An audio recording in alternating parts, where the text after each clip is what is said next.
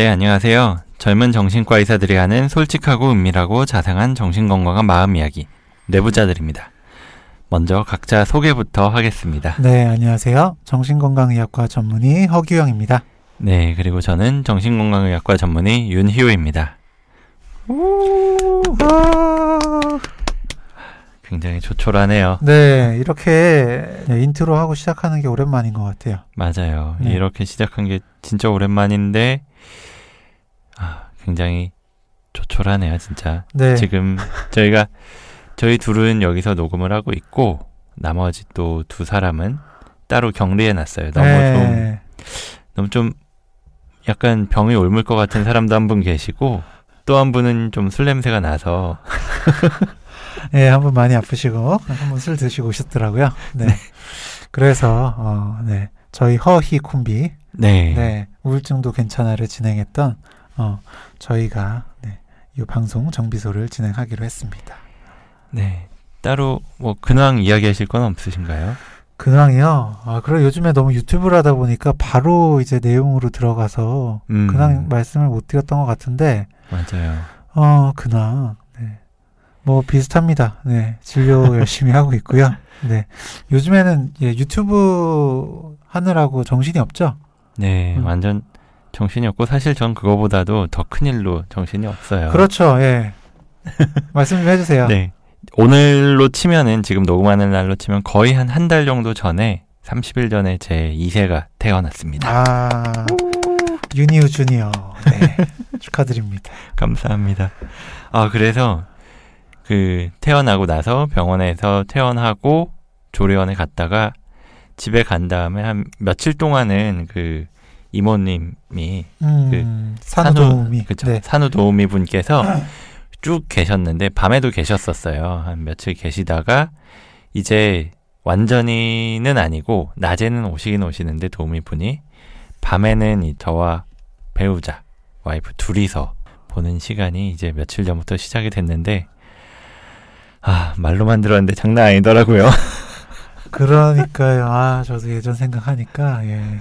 예, 숨이 턱턱 막히는 그런 느낌이 드네요. 아, 허기영 선생님 예전이지만 또 미래이기도 하잖아요. 아, 네, 그 지금 둘째가 어, 와이프 뱃속에 있기 때문에 네. 일단은 예 무사히 잘 나오는 것만 네 생각하고 네. 있습니다. 꼭 잘 나오기를 바라겠습니다. 어, 어제 잠은 잤어요 좀? 어제는 그래도 꽤 잤어요. 한 1시부터 2시까지? 어. 2시 반? 이 정도만 깨어있고, 나머지 어. 시간은 그래도 좀 잤어요. 어, 그래도 아기가 지금 얼마 안 됐는데 통잠을 좀 자나 봐. 아마 이게 약간 좀 유전이 있는 것 같은 게, 저도 그렇고, 어. 와이프도 그렇고 되게 잘 자거든요. 잘 잔다기보다 어. 많이 자요. 그래서 계속 기도를 했어요. 우리 둘을 꼭 닮기를, 닮기를 하면서. 그래도 꽤, 어쩌면, 아, 사실 근데 말하고 보니까 문득 생각이 드는 게, 아이가 뭔가 약간 칭얼대거나 그럴 수도 있을 텐데, 제가 못 듣는 거면 어떡할까 하는 걱정이 문득 드네요. 너무 잘 자서. 뭐 잘 자라면 됐죠. 그러니까요. 네. 네. 그럼 근황은 한 요 정도로 정리를 하고요. 오늘은 어떤 이야기가 준비되어 있나요? 네, 오늘 정비소 시간에서 이야기할 주제는 최근에 굉장히 이슈가 되고 있는 사건이죠. 음, 버닝썬 스캔들. 어, 이라고 그렇죠. 하는데 물론 이 사실관계는 수사기관에서 정확한 조사가 필요하겠지만 네, 지금까지 제기된 의혹들만 해도 뭐 마약 유통, 투약의 음, 어떤 성 관련 이슈들도 있고요. 음, 경찰과 클럽 간의 유착, 뭐 탈세, 아 진짜 하루하루가 다르게 너무 그쵸. 많은 이슈가 계속 어. 터지더라고요. 맞아요. 네. 참 많은 분들이 어 많은 사람들이 관련되어 있다고 알려지고 또 많은 분들이 이제 관심을 가지고 있는 그런 사건인 것 같습니다. 네, 정말 너무 이슈가 많아서 뭐 하나하나 다 굉장히 이야기들이 많은데 그 중에서도 저희는 이제 정신건강의학과에서 저희가 좀 접하는 것들은 아무래도 마약 관련된 이야기들을 좀 눈여겨 봤었던 것 같아요. 네, 그 중에서도 특히나 뭐 클럽의 VIP 룸에서 뭐 사람들이 마약을 투약했다. 그리고 또 여성에게 의식을 잃게 하는 약을 몰래 투여한 뒤에 정신을 잃은 상태에서 성폭행을 했다. 어, 이런 의혹도 있잖아요. 네, 그죠. 그리고 이 버닝썬 스캔들 말고도 최근에 또 다른 이슈인 전직 고위공직자 어떤 분이 기업 회장과 연루된 성접대 아니면 성폭행 사건에서도 그 관련된 여성 피해자분들에게 몰래 마약을 투약했을 가능성도 제기가 되었잖아요. 예, 맞습니다. 이런 사건들이 벌어지고 보도가 되면서 음. 예, 더더욱 이 중독성, 그 의존성이 강하고 인간의 어떤 정신 신경 계통에 영향을 크게 끼치는 마약, 네, 음. 이 마약에 대한 관심과 우려가 높아졌습니다. 어, 그런데 정신건강의학과에서 저희가 처방해 드리는 약물들 있잖아요. 네. 항불안제라든지 수면제 음. 혹은 ADHD에서 쓰는 그 집중력 향상을 위한 약물 이런 약물들이 향정신성 의약품이거든요. 음. 법적으로는 마약류 관리법으로 관리받고 있는 약들입니다. 네. 음, 그쵸. 그러다 보니까 더더욱 어, 오셔서 아, 의존성 생기면 어떡하나? 아니면 어, 이런 부작용 심하다던데 부작용 나타나면 어떡하나? 이런 걱정들을 진료실에서 많이들 하세요. 그래서 오늘은 도대체 마약이 뭔지, 그리고 마약은 어떤 영향을 주는지, 그리고 향정신성 의약품과 마약은 어떻게 다른 것인지에 대해서 이야기를 나눠보려고 합니다. 네, 좋습니다. 우선 그러면은 이 마약이 뭔지에 대해서 먼저 말씀을 드려야 될 것 같은데요. 일단 우리나라 법적으로 규정이 되어 있는 마약은 두 종류가 있다고 해요. 음, 두 종류. 양귀비과 식물에서부터 나온 물질이나 아니면 유사한 화학적 합성품, 이게 아편 계열의 약물들이 있고요. 그리고 코카나무의 잎에서 유래된 물질이나 뭐 이것과 유사한 화학적 합성품들, 대표적으로 코카인이 있는데요. 이 두 가지가 명확하게 마약이라고 분류가 돼 있고요. 이외에 뭐 향정신성 의약품, 마리화나 이것까지를 합해서 마약류라고 분류를 하고 있습니다. 그렇죠. 그러니까 마약류라고 하면 마약과 향정신성 의약품, 그리고, 그리고 마리화나 네, 네. 세 가지. 네. 그렇게 나뉘어져 있고요. 우리나라에서 법적인 분류는 이렇고 저희가 저- 배운 정신의학에서 분류하는 마약은 크게 보자면 각성 효과가 있는 약물, 그리고 진정 효과가 있는 약물, 그리고 뭐 환각제, 마리화나 뭐 요 정도로 나뉘고 있고요. 네. 어, 그래서 방금 희우가 말씀드린 분류로 따지자면 각성 효과가 있는 약물로 가장 유명한 건 암페타민이라는 음. 이런 계열의 약물이에요. 어, 사실 굉장히 오해가 많은 약물이기도 하죠. 암페타민은 우리나라에선 사용이 금지된 약물이거든요. 그렇죠. 하지만 미국에서는 ADHD 치료제로 허용이 되어 있습니다. 음, 네. 맞아요. 이 암페타민과 이름이 매우 비슷한 메스암페타민. 네, 이게 어, 유명한 마약 히로뽕 이기 때문에 이게 금지가 된 것이 아닌가라는 생각이 들거든요. 그런데 ADHD 치료제로 사용되기도 하는 암페타민은 뇌에서 어, 주로는 도파민 그리고 노에피네프린 농도를 높여줄 수 있는 약물입니다. 음, 음, 음. 네. 이제 메스암페타민도 역시 도파민과 노에피네프린 어, 이런 물질의 농도를 높여주는데 기전이 약간 달라요. 네. 암페타민은 어떤 재흡수 그러니까 줄어드는 걸 막는 거고요. 음흠. 네.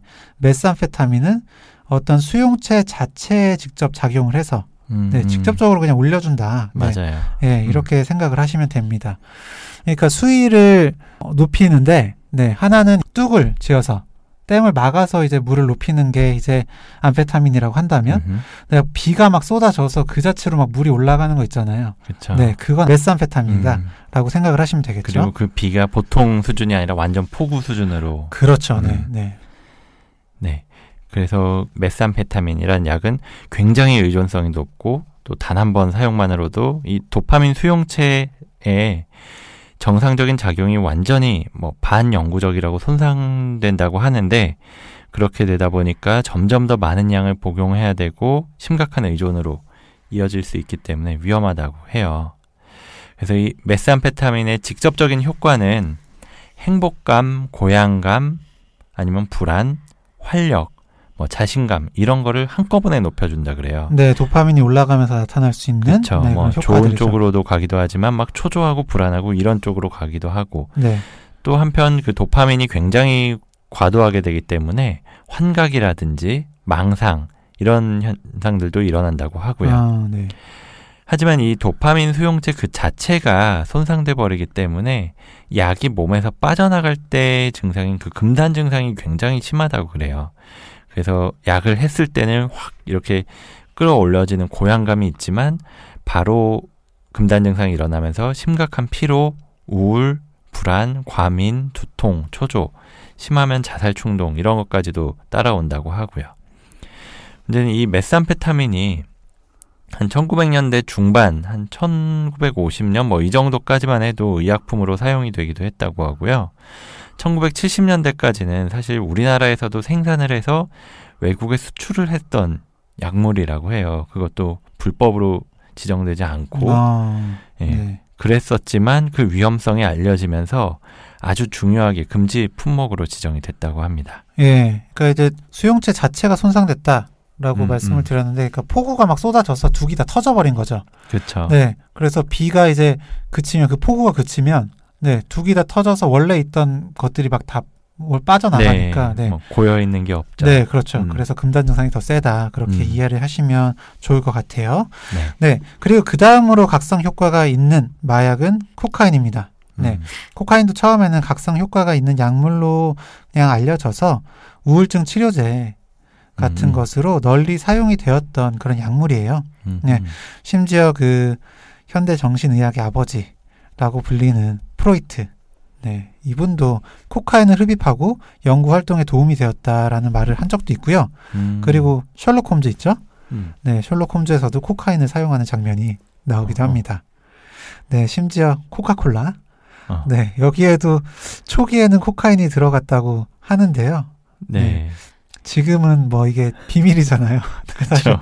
코카인이 들어있는 거 아닌가? 아, 아. 네, 죄송합니다. 네. 맞죠. 이게 사실 초등학교 때 그런 루머가 있었어요. 그렇죠. 이 코카콜라에는 코카인이 들어있고 펩시콜라에는 코카인이 안 들어있어서 네, 코카콜라가 더 맛있다. 막 이런 아, 그래요. 네. 그런 얘기가 있었는데, 아, 아, 근데 실제로 옛날엔 들어 있었대요. 이 코카인이 어, 굉장히 예. 옛날엔 있었고, 그 성분 표시에 코카인만 있고, 어, 어. 네, 그래요. 근데 지금도 사실은 응, 그 코카나무 잎에서 추출한 원료가 들어가긴 들어간대요. 근데 어? 그 네. 굉장히 엄격하게 감독을 해서 응, 실제로 코카인 성분은 완전히 제거가 되고 약간 그 향 정도 그 잎에서 나는 향 요런 것들만 들어가는 거라고 알려져 있는데 사실 그것도 그 코카콜라 회사에서는 극비이기 때문에 밖으로 알려주지 않는다 이렇게 돼 있긴 하죠. 아, 그럼 약간의 그런 뭔가 코카 향, 코카 맛을 느낄 수도 있는 거군요. 그럴 수도 있다 그러더라고요. 아, 네. 그러게요. 동기 중에 지금 내과 간 친구, 네, 코카콜라를 물처럼 마시던 친구가 갑자기 떠오릅니다. 네. 그 친구 방 사진을 저도 본 적이 있는데 그 코카콜라 캔이 한 벽 가득하게 쌓여 있었던 그런 걸 봤어요. 네. 공부할 때도 이 페트병 마시면서 막 하더라고요. 그러니까요. 네. 네. 아무튼 이렇게 막 각성제를 사용을 하면은 왠지 좀 사람의 능력을 막 끌어올릴 수도 있을 것 같다. 막 이런 오해들이 있어요. 그래서 실제로 영화나 막 드라마, 막 미드 같은 거 보면은 왜 집중력 끌어올리기 위해서 막 각성제를 사용하는 장면들이 나오는데 제가 본 영화 중에서도 그 레오나르도 디카프리오가 나오는 Wolf of Wall Street라는 아, 영화에서도 등장 인물들이 코카인을 흡입하고 일을 하는 장면이 나오기도 해요. 아, 예, 코로 이렇게. 예, 네. 실제로 뭐 월스트리트나 뭐 이쪽에서는 굉장히 집중력을 요하기 때문에 아, 이걸 사용하는 분들이 실제로 있었다고 그러더라고요. 지금도 있는지는 모르겠지만 네. 뭐 이런 장면들도 나왔고 또 Limitless라는 영화도 있었는데요. 그 영화에는 굉장히 무능력한 작가로 묘사되는 주인공 브래들리 쿠퍼가 NZT 48이라는 각성제를 복용해요. 그 음. 약이 뭐 정확히 뭐라 뭐라고 설명은 안 나오지만 그 약을 복용하면 우리 뇌의 기능을 100% 로 서, 사용을 할 수 있다라는 설정이거든요. 그랬더니 굉장히 엄청나게 빠르게 정보가 처리가 되고 어떤 일에 반응을 되게 빨리 하고 적절하게 하고 이렇게 되면서 누가 나한테 막 화를 내는데 그 사람을 굉장히 막 편안하게 만들어 주면서 심지어 영화에서는 막 그 사람과 자는 그런 식으로 전개가 되고 아, 그래요? 네. 그렇죠. 그 사람의 일을 도와주고 잠자리까지 갔는 데다가 네. 게다가 이분이 굉장히 무능력한 작가로 나오는데 그동안 안 쓰이던 글도 마감 직전에 정말 순식간에 다 써버리고 뭐 이런 식으로 묘사가 되더라고요. 어, 네. 영화들에서 이런 식으로 묘사가 되다 보니까 각성제, 이렇게 각성을 시켜주는 약물이 능력을 끌어올리는 효과가 있다는 오해가 있습니다. 음. 그래서 미국의 청소년들, 어, 대학생들 사이에서는 어, 공부 잘하게 되는 약이라고 해서 에더랄, 그러니까 음, 음. 암페타민이 많이 사용되고 있다고 하더라고요. 네. 네, 이게 비단 우리나라뿐만 아니라 미국에서도 어, 이렇게 공부 잘하는 약 이런 걸 찾는다고 하니까 좀 신기하기도 했는데요. 음, 근데 이런 각성제 계열의 약물들은 앞에서도 말씀드린 것처럼 어, 약을 한 약을 단 한 번만 사용하더라도 굉장히 심한 부작용들 그리고 음, 또 음. 금단 증상이 일어날 수 있거든요. 음. 어, 그러니까 꼭 필요한 경우가 아니라면, 치료 음. 목적이 아니라면, 어, 하면 안 되시는 게 맞습니다. 네, 맞아요. 근데 이 암페타민은 심지어 우리나라에선 금지가 되어 있는 약이 있거든요. 그래서 뭐 미국에서 처방받아서 복용하시던 사람들이라도 한국에 그 약을 들여올 때는 뭐 처방전이라든지 아니면 본인이 치료 목적으로 이걸 복용 중이다라는 걸 증명할 수 있는 서류가 있어야 돼요. 그리고 또, 어, 병원에서 그런데 가끔 보다 보면 미국 분이 갑자기 진료실에 들어오셔서 네. 자기가 뭐 ADHD가 있다, 에더럴 달라, 이렇게 그냥 딱 요구를 하시는 분도 있어요. 어, 앉자마자. 어, 네. 그러면은 어, 굉장히 좀 당황스럽고 우리 병원 제가 경험했었던 건데 아, 우리 병원에 없다 아니면 우리나라의 불법이라서 내가 처방할 수 없다라고 했더니 막 그분이 아니다 나는 미군 기지 병원에서는 처방을 받았었다 이러면서 굉장히 요구를 하는 거예요. 아, 근데 그거는 사실 미군 기지 병원은 우리나라 그 처방으로 그 커버가 되는 부분이 아니잖아요. 거기서는 아마 처방이 되는 것 같아요. 미국 시민권자에 한해서만. 근데 뭐 그렇게 굉장히 요구를 하셔가지고 그거를 어떻게 돌려보내느라 굉장히 진땀을 흘렸던 경험도 있어요. 어, 결국 어떻게 설명을 드렸나요? 결국에는 설명이 안 되는 거예요. 아무리 아, 우리 아. 병원에 없다라고 해도 아, 미국은 그런가 봐요. 이 의사가 아, 약 이름을 써주고 뭐 용량을 써주고 사인을 해주고 그러면은 그 종이에다가 그렇게 써주는 것만으로 처방전이 되나 봐요. 아, 제가 내가 병원 전산에 이게 등록이 안 돼 있기 때문에 줄 수 없다라고 했더니 손으로 써달라 막 계속 그러시는데 아, 아 진짜 어떻게 끝났는지도 기억이 안 나요. 너무 정신이 없어가지고 사실 굉장히 정신이 없었다라고 느끼는 자체가 그분이 좀 ADHD였을 가능성도 있다고 여겨지긴 하는데 아, 지금 생각해 보면 네, 말을 굉장히 빠르게 하신다든지 네네. 네, 쏟아내듯이 어, 하셨을 수 있겠네요. 맞아요. 네. 굉장히 정신 없어서 사실 ADHD는 맞을 것 같아서 아 우리나라에서 있는 약을 드려보겠다라고 했는데도 아 싫다고 계속 그러셔서 아, 굉장히 곤란했었어요. 맞습니다. 아무튼 이 지금까지는 각성 효과가 있는 마약류 약품들에 대해서 이야기를 해봤고요. 이제부터는 진정 효과가 있는 약물들에 대해서 좀 이어서 이야기를 해볼게요. 이 아편계의 약물들이 여기 속한다라고 이야기를 합니다. 뭐 몰핀, 헤로인, 뭐 아니면 그 외 마약성 진통제들, 뭐 이런 것들이 들어있는데요. 이 아편계의 약물들은 특징적으로 사용하는 순간 매우 포근한 느낌, 그리고 순간적인 쾌락이 느껴진다 그래요. 근데 문제는 이런 감각을 다시 느끼기 위해서 또 약을 사용하기를 반복하는데 이 알려진 마약류 중에서 육체적인 의존성 그리고 정신적 의존성이 가장 심해서 쉽게 내성이 생기고 투약하는 양이 금방 늘어난다 그래요. 예, 그러니까 그리고, 음. 각성류, 각성 효과가 있는 것보다 진정 효과가 있는 게 더 크다는 거죠. 네, 네, 내성이. 그렇죠. 네. 그리고 사용을 중단하면 그 금단 증상도 굉장히 심해서 불안, 불면, 우울 증상이 심하게 나타나서 약을 끊지 못하고 계속 빠져서 살게 되는 거예요. 네, 그리고 진정 효과가 있다라고 말씀을 드렸는데 그러다 보니까 호흡 억제를 일으키기도 해요. 음. 그래서 과용량을 복용하시게 되면은 그것만으로도 어, 굉장히 위험한 상황, 네, 심하게는 사망에까지 이를 수 있습니다. 음. 네, 이 호흡 억제 효과 때문에 가래 배출을 줄여주는 효과가 있거든요. 네, 근데 그게 가래가 분비가 안 되는 게 아니라 가래가 기관지 밖으로 배출이 안 되는 건데 그걸 착각을 해서 그랬었다고 그러더라고요. 예, 그러, 그러니까 어떻게 보면 오히려 사실 가래를 배출을 적당한 이 해주는 게 좋은 건데, 음. 네, 그거를 막았던 거죠. 근데 어쨌든, 네, 그 당시에 이제 1900년대 초반에는 이게 가래 배출을 줄여주는 것 같으니까, 네, 감기약으로도 사용되기도 했었습니다. 네, 그래서 제가 자료를 막 찾아보다 보니까 심지어 그 사진이 남아 있는데 어린이가 복용해도 안전한 약이라고 막 써 있는 거예요. 아, 네. 지금 상식으로 생각해 보면 진짜 어떻게 그 애들이 건강했을까요? 음. 되게 막 걱정이 되기도 하는데. 네, 그러니까 아편을 뭐 몰핀이었나요? 그렇죠. 몰핀이요. 네, 몰핀을 네 그렇게 사용을 했던 거군요. 네.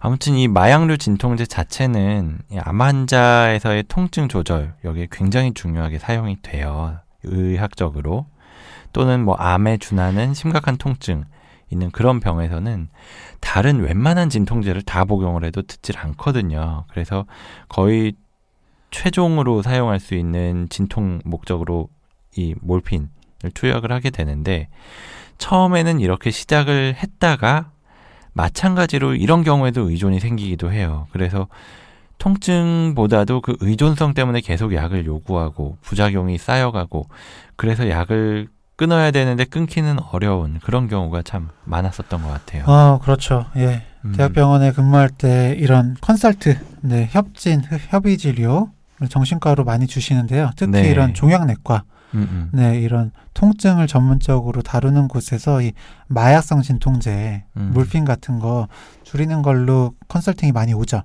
그렇죠. 네. 그래서 줄일 때, 네. 드릴 때 이제 중요한 게 아플 때마다 쓰는 것보다 네. 그렇게 하다 보면 점점 양이 늘어나잖아요. 음, 음. 정해진 시간에 정해진 용량을 규칙적으로 예, 드리는 게 굉장히 중요해서 음. 그런 식으로 이제 차근차근 줄여 나가긴 하는데 결국 줄이는 거에 대한 저항이 너무나 심하시다 보니까 음. 네, 굉장히 그 과정이 오래 걸리고 환자분들도 고생을 많이 하십니다. 네, 맞습니다.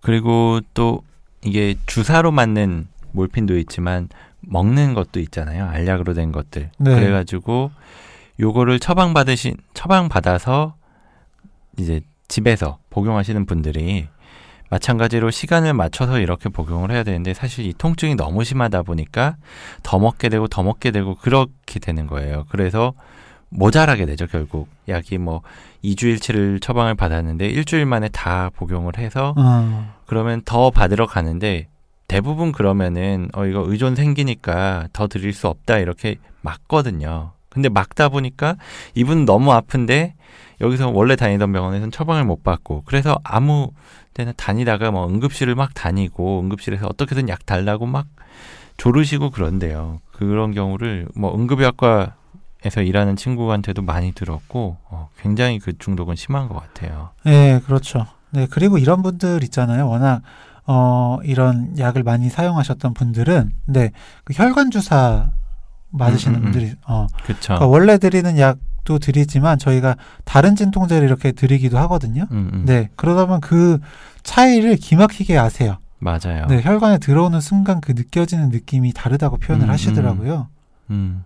그래가지고 저도 이런 컨설트를 볼 때 아 이거 너무 심하다, 너무 많이 맞으셔가지고 진짜로 뭐 호흡곤란이나 막 이런 게 올 정도여서 안 되겠다. 일단 보채긴 하시니까 주사를 뭐 생리식염수 같은 거를 드리거나 이런 경우도 있어요. 아니면은 생리식염수는 좀 너무하니까 일반적인 진통제를 드리기도 하는데 그걸 드리면은 진짜 기막히게 알아내셔서 아 지금 뭐 한 거냐 이건 아니지 않느냐 하면서 막 요구를 하시고 그럴 때마다 진짜 진땀을 엄청 흘렸죠.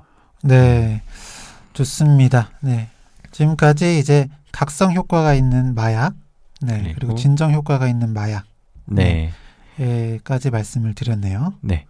그리고 그 다음으로 이야기 드릴 것이 진정 효과가 있는 다른 향정신성 의약품이에요. 이것도 사람들이 많이 오해하시는, 아, 이것들도 사람들이 많이 오해하는 것 중에 하나다라는 생각이 드는데, 사실 이 정신과에서 처방하는 항불안제라든지 수면제, 이런 약품들도 이 진정 효과가 있는 향정신성 의약품이기는 해요. 근데 제가, 저희가 이 초반에 말씀드렸던 여러 가지 범죄에서 사용됐었던 약물들 있잖아요. GHB 같은 거. 그쵸. 네, 피해자들의 정신, 기억을 잃게 하기 위해서 몰래 아니면 강제로 투약했다는 의혹이 있는 그런 약물들 역시나 이 향정신성 의약품으로 분류가 돼 있어요. 문제는 이런 분류 때문에 의료용으로 사용되는 약물이 위험한 약이다. 이거 복용하면 안 된다. 끊을 수 없다. 이런 오해를 받고 있는 것 같아요. 네, 실제로 어, 이렇게 정신건강의학과에서 처방하는 몇몇 향정신성 의약품들은 어, 우용하거나 남용할 때는 분명히 신체적 그리고 정신적인 의존성을 일으킬 수 있긴 합니다. 네, 그렇죠. ADHD 치료 약물도 그렇고요. 네, 음. 또 벤조디아제핀 같은 항불안제 음. 들도 그래요. 네. 음, 그래서 음. 이제 적절히 잘 사용하는 건 정말 중요한 치료 효과를 볼 수 있지만 필요하지도 않은데 복용을 하는 경우, 음. 그러니까 예를 들어서 어, 실제로 주의력 문제는 없는데 공부를 그냥 잘하기 위해서 능력을 끌어올리기 위해서 ADHD 치료 약물을 복용하는 이런 걸 좀 생각해 볼 수 있는데요. 이건 뭐 일시적으로야 뭐 반짝하는 효과가 있을지 모르지만, 네. 이런 분들한테는 더 그런 내성, 음. 금단 음. 이런 의존성이 더 클 수 있으니까 어, 조심하셔야 됩니다. 네, 맞습니다. 그래서 이렇게 마약 또는 마약류 약품에 의존성이 생기는 원인을 뇌과학적으로 살펴보면 이 뇌에는 도파민의 보상 회로라고 해서 정상적으로 어떤 즐거운 자극이 있을 때 이 도파민이 ventral tegmental area라고 하는 부분에서부터 시작을 해서 nucleus accumbens 중격의지핵이라고 하는 부분을 거쳐서 이 전두엽 쪽으로 뻗어가면서 영향을 미치는 경로가 있어요. 그래서 이게 뭐 우울증 같은 병적인 상태에서는 이런 회로 자체의 도파민 활성이 저하돼 있고 뭐 도파민 수용체도 줄어들어 있어서 뭐 보통의 자극이 있어도 즐거운 감정으로 연결이 되지 않는 건데요. 여기에 치료 목적으로 약물을 투약하면 자연스럽게 이 시냅스라고 하는 신경과 신경 사이 그 공간에 도파민 자체도 늘어나고 뭐 도파민 수용체 의 활성이나 이런 것들이 늘어나면서 자연스러운 변화가 일어날 수가 있는데 코카인이라든지 아편 같은 마약류 약물을 투약했을 땐 굉장히 부자연스러울 정도로 아까 뭐 비가 쏟아진다 뭐 이렇게 표현을 했는데 엄청나게 많은 양의 도파민이 시냅스에 머무르게 되고 그러면서 앞서 말씀드렸던 여러 가지 안 좋은 증상들 환각이라든지 아니면 망상 아니면 혼란 뭐 굉장히 초조한 이런 것들이 막 일어나는 위험한 상태로 가버릴 수가 있죠. 예, 굉장히 어려운 용어들도 많고, 네, 음. 들으시면서 이게 뭔가 싶은 생각이 어, 드셨을 수도 있는데요. 네, 이 의존성이 생기는 건 도파민, 그 중에서 이제 도파민의 보상 회로가 관련되어 있다. 음, 네, 그리고 꼭 필요하지 않은 경우에 혹은 어떤 마약을 잘못 사용했을 때는 예, 문제가 생길 수 있다. 그렇죠. 네, 정도로 어, 정리해 볼 수 있을 것 같습니다.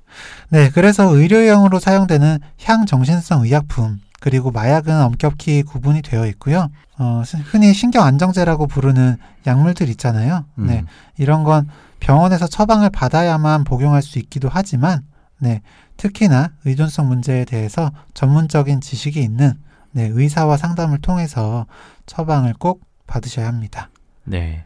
사실 이게 정말 중요하게 말씀드리고 싶은 게뭐 병원에 간혹 뭐 불안장애라든지 뭐 우울증이라든지 뭐 이런 문제로 병원을 처음 딱 방문하시는 분들이 있어요. 그래서 그런 분들하고 상담을 하고 아 이제 약을 처방을 해야겠다 하고 약을 딱 전산에 입력을 했는데 갑자기 경고 메시지가 뜨는 거예요. 아, 예, DUR, 네. 그렇죠. DUR 시스템이라고 해서 약품들을 저희가 병원과 병원 사이에서는 서로 진료 기록이나 이런 건 공유를 할 수 없지만 동시에 투약하면 안 되는 약물이라든지 아니면 같은 약물을 여기서도 처방받고 다른 병원에서도 처방받은 경우에는 그게 중복이 되는 효과가 있을 수 있기 때문에 그거를 경고 메시지가 떠요. 이 전산으로 연결이 돼 있어서 그래서 딱 항우울제 뭐 그리고 벤조디아제핀 이렇게 몇 종류를 딱 처방을 넣었는데 모 의원 뭐 이렇게 뜨면서 아 정확히는 뭐 병원 이름은 안 뜨고 그냥 병원 전화번호 정도가 떠요. 맞아요. 네. 어. 그게 딱 뜨면서 어떤 어떤 어떤 약을 처방받았다를 딱 보면 어, 굉장히 많은 벤조디아제핀을 이미 복용하고 계신 거예요. 그러면은 이 불안장애 증상이 과연 이 약을 먹고 조절이 안 되고 있는 건지 아니면은 또 이게 금단 증상 때문에 또 불안 증상처럼 보이는 건지 이게 헷갈리거든요. 그래서 기존의 약을 어떻게든 잘 말씀드려서 끊게 하고 이러는 과정이 들어가야 되고 이게 상당히 쉽지 않더라고요. 그래서 뭐 다른 과에서도 물론 처방을 받으실 수 있어요. 당장 뭐 불안이나 불면 때문에 처방을 받으실 수 있지만 정말로 내 불안 문제나 아니면 불면 문제 같은 게 심하시다면 의존성이나 아니면은 내성 뭐 아니면 약의 효과 부작용 이런 것들을 잘 알고 있는 의사들에게 저희 과 의사들에게 와서 처방을 받으시면 좋겠다는 말씀 드리고 싶습니다. 네. 네, 좋습니다. 오늘 이렇게 저희가 준비한 마약류 의약품 그리고 향정신성 의약품에 대한 설명을 드려봤는데요. 오늘 방송을 들으시고 나서 조금 이런 향정신성 의약품들, 뭐 신경 안정제라든지 뭐 수면제라든지 이런 약들 그리고 마약 이런 것들에 대해서 좀 구분이 되고 저희가 주로 처방하는 약물들에 대해서는 오해가 좀 풀렸으면 하는 마음이 듭니다. 네. 어, 오늘은 이제 주제를 주로 마약, 네, 마약류에 대해서 말씀을 드렸는데요. 다음에는 항불안제 자체만으로도 음, 음, 네, 이거의 효과라든지 어, 음. 부작용, 음. 네, 이런 거에서도 이런 거에 대해서도 한 번 더 자세히 말씀을 드리면 좋겠다. 네, 이런 생각이 음, 드네요. 맞아요. 네. 거기에 대해서도 굉장히 자세하게 설명을 드릴 것들이 있는데 사실 뭐 진료 시간에는 설명 드릴 틈이 많지 않은 때가 종종 있잖아요. 네, 가급적이면은 자세히 설명드리고 싶지만 그 굉장히 디테일한 뭐 기전이라든지 어떤 효과가 뭐가 뭐가 다르다 이런 얘기들을 또 나눌 수 있는 기회가 됐으면 좋겠습니다. 네, 그럼 오늘 준비한 네 정비소 시간은 네, 이것으로 마치는 것으로 하고요. 저희는 다음 시간에 더 재미있고 유익한 컨텐츠 들고 찾아뵙도록 하겠습니다. 감사합니다. 네, 감사합니다.